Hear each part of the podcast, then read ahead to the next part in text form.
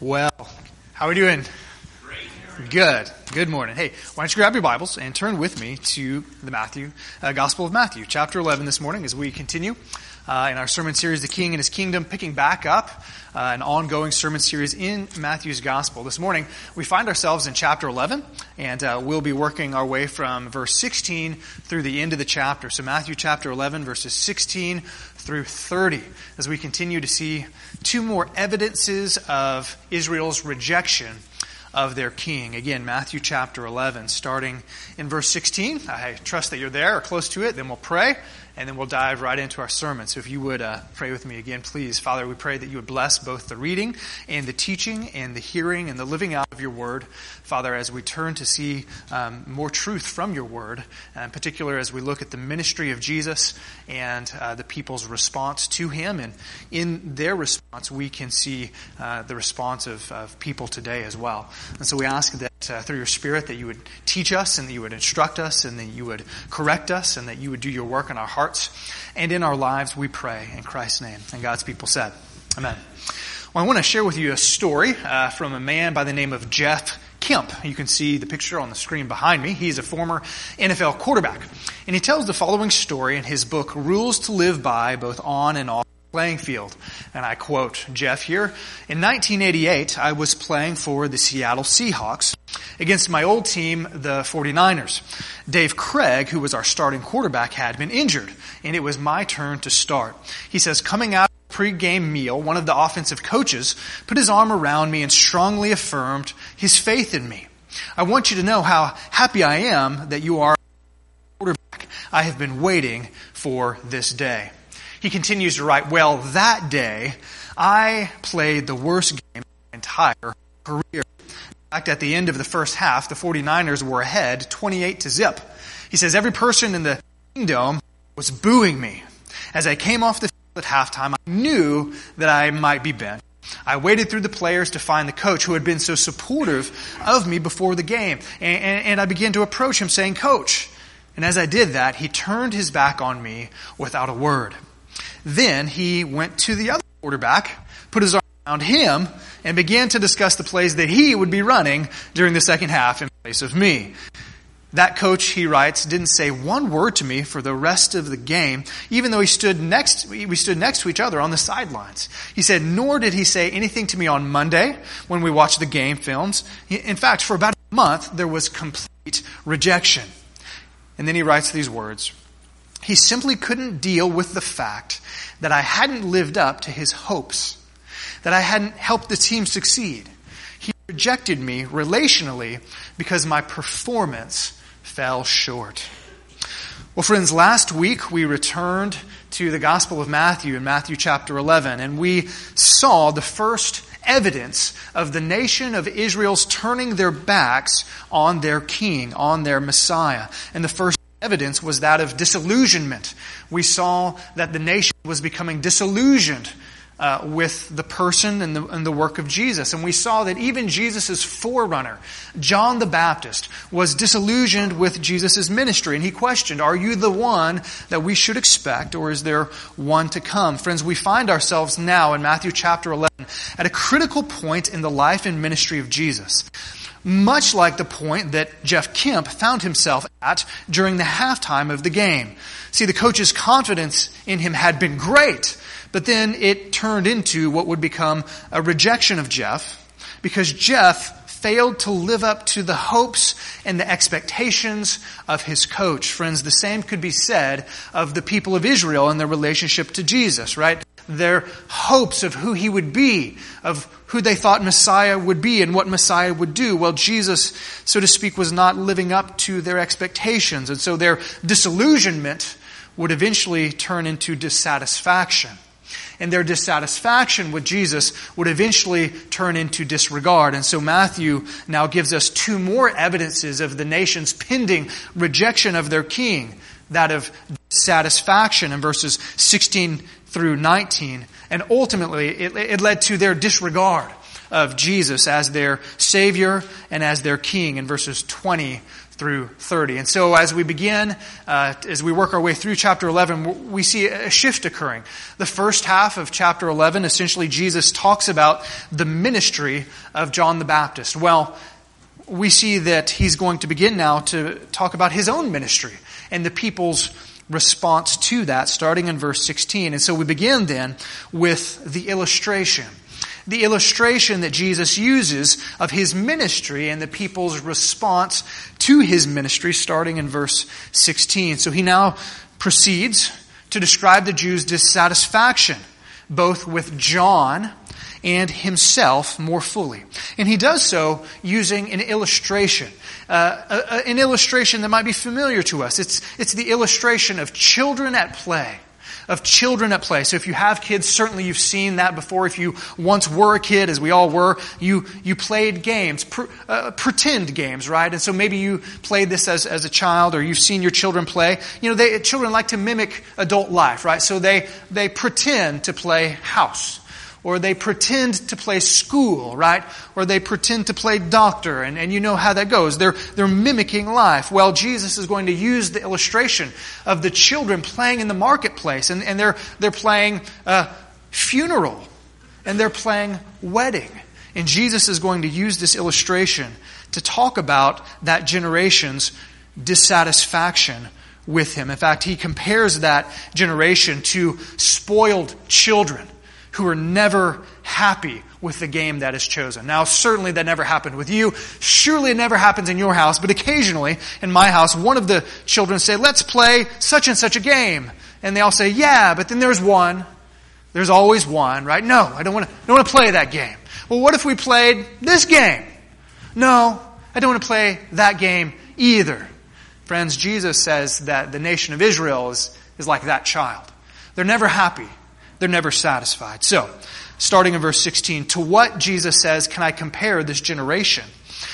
They're like children sitting in the marketplaces and calling out to others, We played the pipe for you, and you did not dance. We sang a dirge, and you did not mourn. See, in this section, Jesus compares the nation to marketplace children, and they wouldn't be pleased by anything their friends suggested. One child would say to the other, Hey, guys, let's play wedding today. And the others would say, No, no, I don't want to play wedding. And so the children would say, Okay, well, well, let's play funeral. If you don't want to play wedding, let's play funeral. No, no, no. I don't want to play that either. Well, what do you want to play? Right? This is the illustration that Jesus uses to talk about the people's response both to John the Baptist's ministry and to his ministry himself. John Calvin once wrote on this passage saying, and I quote, Israel, the people of Israel was to be God's darling, like their precious children. Uh, Israel was to be God's darling, but instead they had become his brats.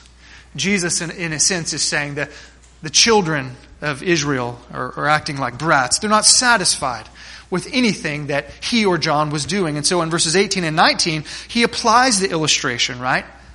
Starting in verse 18, he likens the people's response to John the Baptist, which he sort of likens to a, a funeral, a funeral dirge. His, his, his lifestyle and his ministry, he, he, he likens to a funeral. And the children, well, they didn't want to play funeral. Verse 19, for John came neither eating nor drinking, right? And they said, he has a demon. In other words, they're not satisfied with John, right? John came and he lived where? He lived in the desert, right? He was, he was alone. He didn't go to parties. He didn't eat and drink. And his ministry, well, it was, it was one of calling the nation to repentance. And he wore harsh clothing, right? Sort of, he, he likens the ministry of John the Baptist to a funeral. But the people of, of Israel, no, they didn't respond to that, is what Jesus is saying. Next, in verse 19, he likens the people's response to himself to children not wanting to play the game of wedding. Notice verse 19. The Son of God came eating and drinking. And they said, He is a glutton and a drunkard. He's a friend of tax collectors and sinners. See, the point that Jesus' illustration is making is simply this that the people, no matter what he did or no matter what John the Baptist did, they, they were unwilling to receive the Word of God, right? They, their concept of what Messiah would be and what Jesus' kingdom would be about was different than what Jesus was presenting and doing, and so they rejected him. This is what Jesus is saying. And so, to end the illustration, he uses a proverbial saying.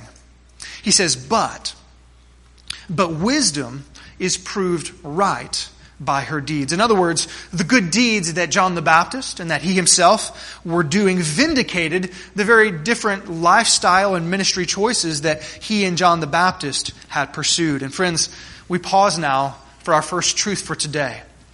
And that's simply this Jesus is a friend of sinners. Jesus is a friend of sinners. I think it's worth pointing out that the people's accusations of Jesus were both true and false, right? The Son of Man, Jesus said, came eating and drinking, and they said, Here is a glutton. Friends, let me ask you, was Jesus a glutton? No. Jesus was no glutton.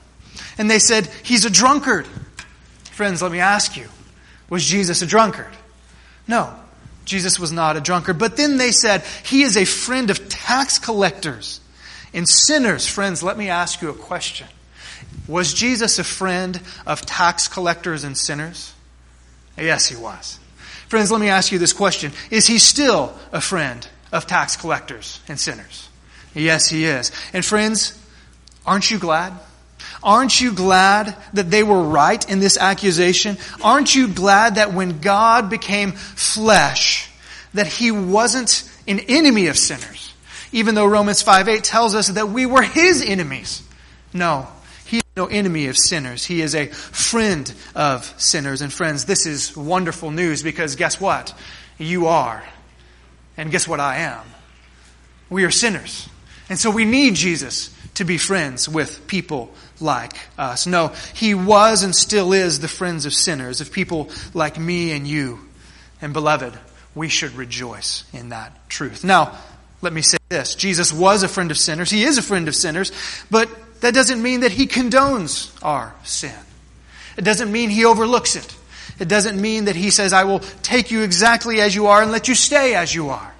No, Jesus is a friend of sinners, so much so that he paid for our sins on the cross. He is a friend of sinners so much so that he gives us his Holy Spirit so that we can be separated from our sin. Friends, Jesus is a friend of sinners like me and you, but his love won't let us stay that way.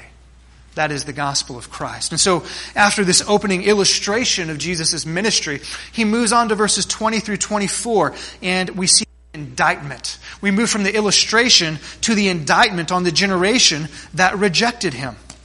Notice in verses 20 through 24, we see the disregard that the people had of Jesus' ministry as he um, gives a, a, a pretty stunning indictment on the lack of repentance and faith in him that he saw as he overlooked the cities of Israel. Now, years ago, there was a large statue of Jesus, and you can see it on the screen behind me. It was erected high in the Andes Mountains on the border between Argentina and Chile.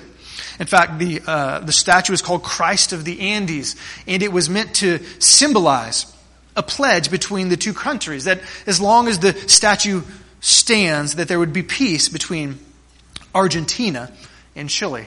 However, shortly after the statue was erected, the Chileans began to protest. They began to feel slighted, and here's the reason why. The statue had its back turned to the nation of Chile.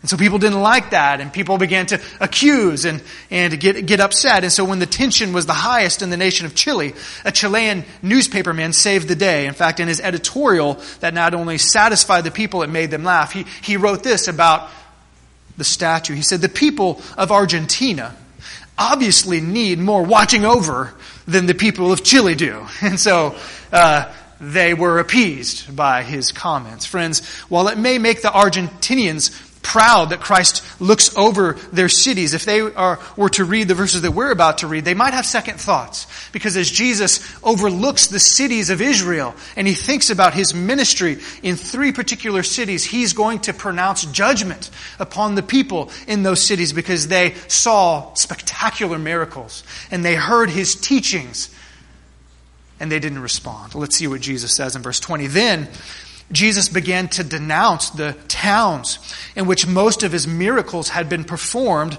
because they did not repent. Woe to you, Chorazin! Woe to you, Bethsaida! For if the miracles that were performed in you had been performed in Tyre and Sidon, that is, uh, Gentile uh, cities, they would have repented long ago in sackcloth and ashes. But I tell you, it will be more bearable for Tyre and Sidon on the day of judgment than for you. And you, Capernaum, friends, Capernaum was sort of his home base there in the northern region of Galilee. He did many miracles in Capernaum. And you, Capernaum, will you be lifted up to the heavens? No. You will go down to Hades. For if the miracles that were performed in you had been performed in Sodom, remember that city in the Old Testament, Sodom and Gomorrah? It would have remained to this day. But I tell you that it will be more bearable for Sodom on the day of judgment than for you. Wow. Eh, this is a scathing an, a, a, a, denouncement of three Jewish cities that were privileged to witness some of the, the most spectacular and greatest of Jesus' miracles. But, it, but, but he says, You saw the miracles. You, you, I was there. You've seen the evidence, but you rejected me as your king nonetheless. And that leads us to a couple more truths for today that we see from this indictment of Jesus over these Jewish cities. And the second is this Jesus' gospel calls for repentance. Friends, lest we think that the gospel uh, is absent of a call to repent, hear the words of Jesus. He, he, he looks at the cities that he ministered in, and he says, You're going to be judged because you didn't repent. John MacArthur comments on the peoples in these cities, saying this, and I quote Jesus' teachings perhaps mildly interested them and his miracles entertained them, but nothing more. His grace never rent their hearts. His truth never changed their minds, which in the New Testament is literally what repentance means. His truth never changed their minds. His warning about sin never produced repentance. And his offer of salvation never induced faith. Friends, may I humbly ask you this question? Could these words be true of you? Could these words be said of your response to Jesus? If so, then heed the gospel's call for repentance from sin and from self, from you being king over your life, from Jesus being king over your life? Are you trying to, to, to be right with God on your own? merits or works to trusting in what Christ has done. Friends, the Christian life begins with a single act of repentance and faith in Jesus, but it doesn't end there, right? Martin Luther famously says, says this, right? The, the, the Christian life is one of continual repentance. So, so one becomes a, a, Christian when you repent of sin and self and you turn to Christ, but it, it, it continues as we struggle with sin, as we fight for holiness, the Christian life is one of continual repentance. And there's another truth here from this passage.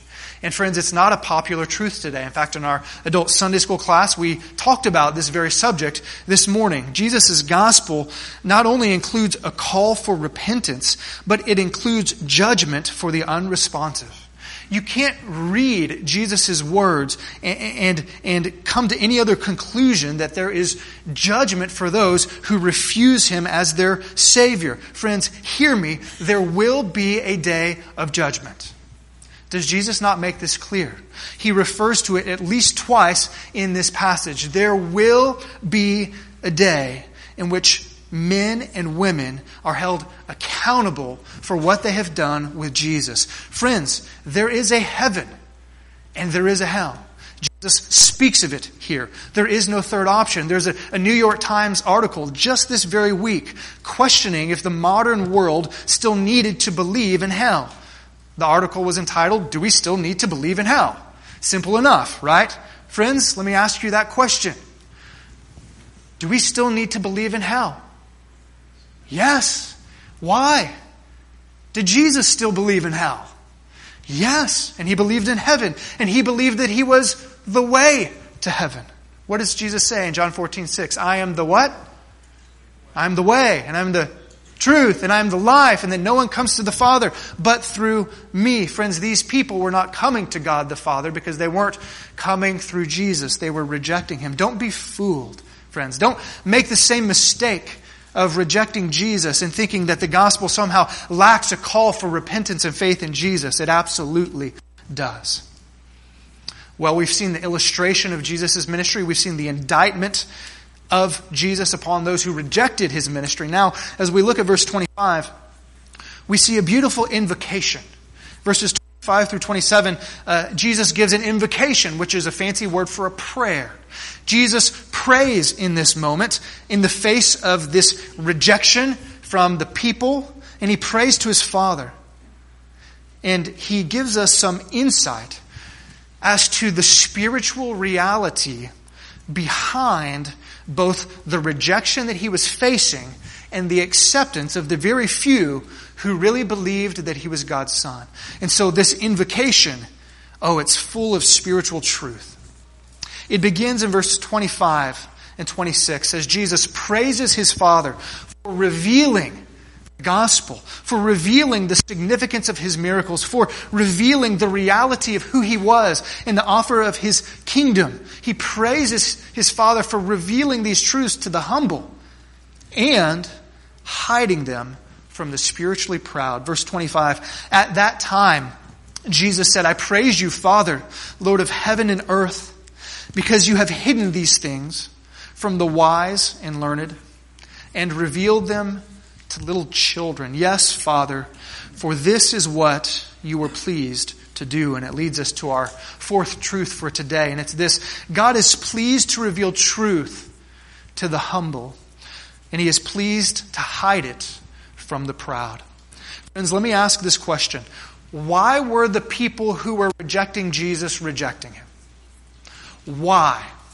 Well, Jesus answers that. It's because the Father was hiding these truths from those who were, notice the text, they were wise and they were learned. Certainly a reference to the religious leaders of Israel in the day who were reliant upon obedience to the law to make themselves right with God, which, friends, is the highest form of arrogance, right? To think that somehow we as sinners could be right with God through our own merit, through our own good works. The British pastor Charles Spurgeon of old once commented on the British Navy. If you know your history at, at, at the time uh, that Spurgeon ministered, the British Navy was the strongest in the world, and of course it was Britain's boast. And the great pastor Charles Spurgeon once said this. He says, Does Britain think that she is Lord of the seas? Let her step out on the water and see how she does. Friends, let me ask you a question. Why were those rejecting him that were rejecting him? It's because they were proud. They did not think they needed him. Friends, let me ask you a question. Is that your response to Jesus? Are you proud, spiritually speaking? Do you think that you don't need Him? Friends, don't be fooled. Let me ask you another question. Why were those who were receiving Jesus receiving Him? Well, what does Jesus teach us? He says, You have hidden these things from the wise and learned, but in great contrast, you have revealed them. Notice the image. To the who? To the little children right? You've revealed them to the little children. And he uses this powerful image of a humble, dependent child who holds up his or her arms to, to mommy or daddy, right? Children, they need a lot, do they not? And all the parents said what? Amen, right? Children need a lot. They can't do much on their own, right? They need, they're dependent. And in that sense, they, they show a humility. Jesus is saying, friends, those who are accepting me, those who are believing in me, they're humble, they're hungry. They know that they can't do it on their own. And so the invocation then closes in verse 27 as Jesus says that, that, that the Father and Son, they know each other's will perfectly because they are both God, altogether God, one and the same essence. And that those who come to know the Father through Jesus do so because Jesus reveals it to them as well. Verse 27 All things have been committed to me by my Father. No one knows the Son except the Father, and no one knows the Father except the Son. And pay attention here. And those to whom the Son chooses to reveal him. And so we have this beautiful invocation. It's, it's revealing of the situation, both then and today. But finally, we come to maybe what is one of the most well known and one of the most beautiful sections of Scripture. It's the invitation that Jesus closes with, starting in verse 28. And what a lovely invitation it is. And it leads us to our final truth for today. Jesus' gospel, friends, not only includes a call to repent, not only does it include judgment for those who don't, but it includes an invitation both of salvation and submission. Let's see that in the text. The invitation begins with an invitation for salvation. Verse 28 Come to me, Jesus says. Come to me, all you who are weary and burdened, and I will give you rest. Jesus' invitation for salvation begins with the simple yet profound truth that we must come to whom for it? What does he say? Come to the religious leaders. Is that what he says? Nope. Come to hard work. Is that what he says? Nope. Come to me. Come to me. It's not through good deeds or religious activity or even ethnic birth, as many of the Jews thought. No, coming to him in humble faith and trust. Come to me, Jesus says. But the question is, who is who's invited? I mean, who is Jesus inviting to come to him? Well, he tells us, Come to me, all you who are weary and burden. Weariness here in the Greek refers to the, it's the image of a, of a, of a day laborer that is laboring in, in, in, the field to the point of exhaustion. And Jesus uses this, uh, this image of physical labor, I think, to point to the spiritual labor of many in Israel. And friends, many in our world today. That is, they are weary from exhausting themselves to try to please God with their own resources, with their own goodness. They are internally weary. But not only are they internally spiritually weary, but they are externally what? Burdened, right?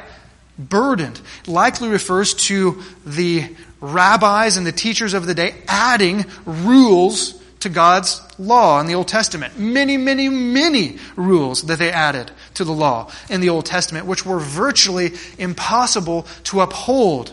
And it burdened the people down. You don't have to go there, but in Matthew 23, verse 4, Jesus uses a very similar language of the Pharisees' teachings. And he says, They tie up heavy, cumbersome loads and put them on other people's shoulders but they themselves are not willing to lift even a finger to move them. And so, so to those who are internally weary of trying to be right with God and they, and they can't on their own resources, out of their own goodness, goodness, to those who are externally weighed down by religion, Jesus says what? He says, come. He says, come to me. All you who are weary and burdened. And then what does he promise? If you are internally weary and externally burdened, what does he promise? Rest. He says, Come to me and I will give you rest. But the big question is, what does he mean by that? What kind of rest is Jesus offering? Well, there's physical rest. I don't think that's what Jesus means.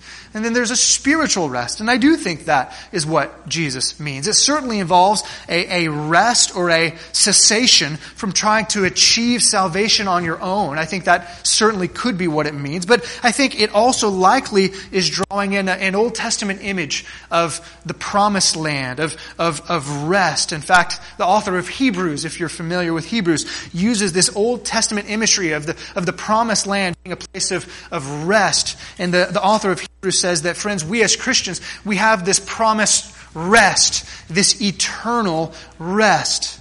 I think Jesus is referring to rest in heaven, to the ultimate rest that he is promising to those who would trust in him. And so Jesus offers an invitation to them and friends, to you and to me. It's a call to salvation. It's a call to repentance and faith. But it's not only a call to salvation, because the Christian life is not just about getting saved, right? The Christian life begins when you trust in Christ, but friends, it continues as you, as you submit to Christ. And so Jesus uses this image of submission in verses 29 through 30 as he offers us an invitation of submission. Notice verse 29. He says, Take my yoke upon you and learn from me for I am gentle and humble in heart, and you will find rest for your souls. For my yoke is easy and my burden is light. Here Jesus uses a very familiar image in his day. See, in his day, the, the imagery of, of a yoke, of course, was taken from like a, a, beast of burden, right? You're, you're familiar with what a yoke is. It was something that you would place on the back of a beast of burden in order to control that animal, in order to guide that animal, in order to get that animal to submit. And so Jesus is using this very uh, familiar image. He says, Take my yoke upon you. Well, what is his yoke? Well, in that day, it was a very familiar metaphor for discipleship, for submitting to a teacher. And Jesus says, Learn from me. It's the same word in Greek for, uh, for a disciple, because a disciple simply means a learner. And so Jesus says, Take my teachings upon you, my life upon you, and learn from me. Submit to me. So the Christian life begins with salvation, but it continues to be a life of continually submitting to Jesus' yoke. But the question now is why? Why should we do that? Well, Jesus answers that question. He gives us two reasons, right? He says, number one, for I am gentle and humble in heart. That is, he is, he, he deals humbly with our, our weaknesses. He's, he's gentle with our failures in contrast to the religious leaders. And second, he says, For my yoke, in verse 30, is easy and my burden is light. He's comparing the yoke of the rabbis to his yoke, to his teachings, to his demands. He says they're, they're easy and, and, and it's light. But what does that mean? In what way was it easier? In what way was it lighter than all of the additional rules that the rabbis were placing upon the backs of the people? Does it mean that, that, that Jesus' yoke is morally easier? Does it mean that somehow, you know, you can just do whatever you want if you take his yoke? Well, of, of course not. You could argue that it's more challenging, morally speaking. Just read the Sermon on the Mount if you doubt that. No, Jesus says that his yoke is easy and his burden is light and that he will empower us to fulfill them. He will come alongside us. I think John MacArthur hits it on the head when he says this Submission to Jesus Christ brings the greatest liberation a person can experience. Actually, the only true liberation that he or she can experience because only through Christ is he freed to become what God created him to be. Another John, not MacArthur, but the apostle, 1 John, chapter 5, verse 3, John comments. He says, in fact, this is love for God, to keep his commands. And his commands are not burdensome. Friends, here's how you can tell the difference between a Christian and a non Christian. A Christian wants to obey his master. A Christian gladly receives the yoke of Jesus upon his or her back and says, Please give me the yoke. I want it. I want to follow you. I want to be obedient to you. Is it always going to be easy? No, of course not. His teachings are hard, and sometimes it's very difficult to be a Christian, but it's not burdensome. It's joyful. We want to do it. And so, friends, we're going to close with this and close with a song reminding us that celebrating the fact that Jesus is a friend of sinners. But let me close the sermon in this way. Every one of us in this room needs to heed one of these invitations. Okay? So if you're here, you need to heed at least one of these invitations. If you're not a Christian, then you need to respond to Jesus' invitation of salvation, right? You need to begin there. If you are a Christian, then we all need to daily, if we're Christians, heed his invitation to take his yoke upon us and to learn from him. And so Jesus' invitation applies universally. The question is, which one applies to you? Let's pray, and then we'll stand and sing. Father, I pray if there's a man or a woman, a boy or a girl here, and they know that they have not uh, responded to the invitation of Jesus, I pray even now, as they pray this prayer, that they would do so. So, friends, if you're here and you know that you've not really repented of sin and self and trusted in Jesus, then you can pray a simple prayer God, forgive me for my sin. I repent of my sin and living life my own way. And I trust in what your Son has done. He died on the cross for my sin, He rose from the dead. And He offers me now forgiveness of, of sins and eternal life. Jesus, I want to receive you as my Savior. Friends, for all of us here who have done that, then I pray that we would pray a prayer of submission, asking Jesus that he would continually, every day, that you would place his yoke upon us, and that we would joyfully receive it. And all of this we pray in Jesus' name. And all God's people said, Amen. Friends, let's stand to close our service with a song. Jesus is a friend of sinners.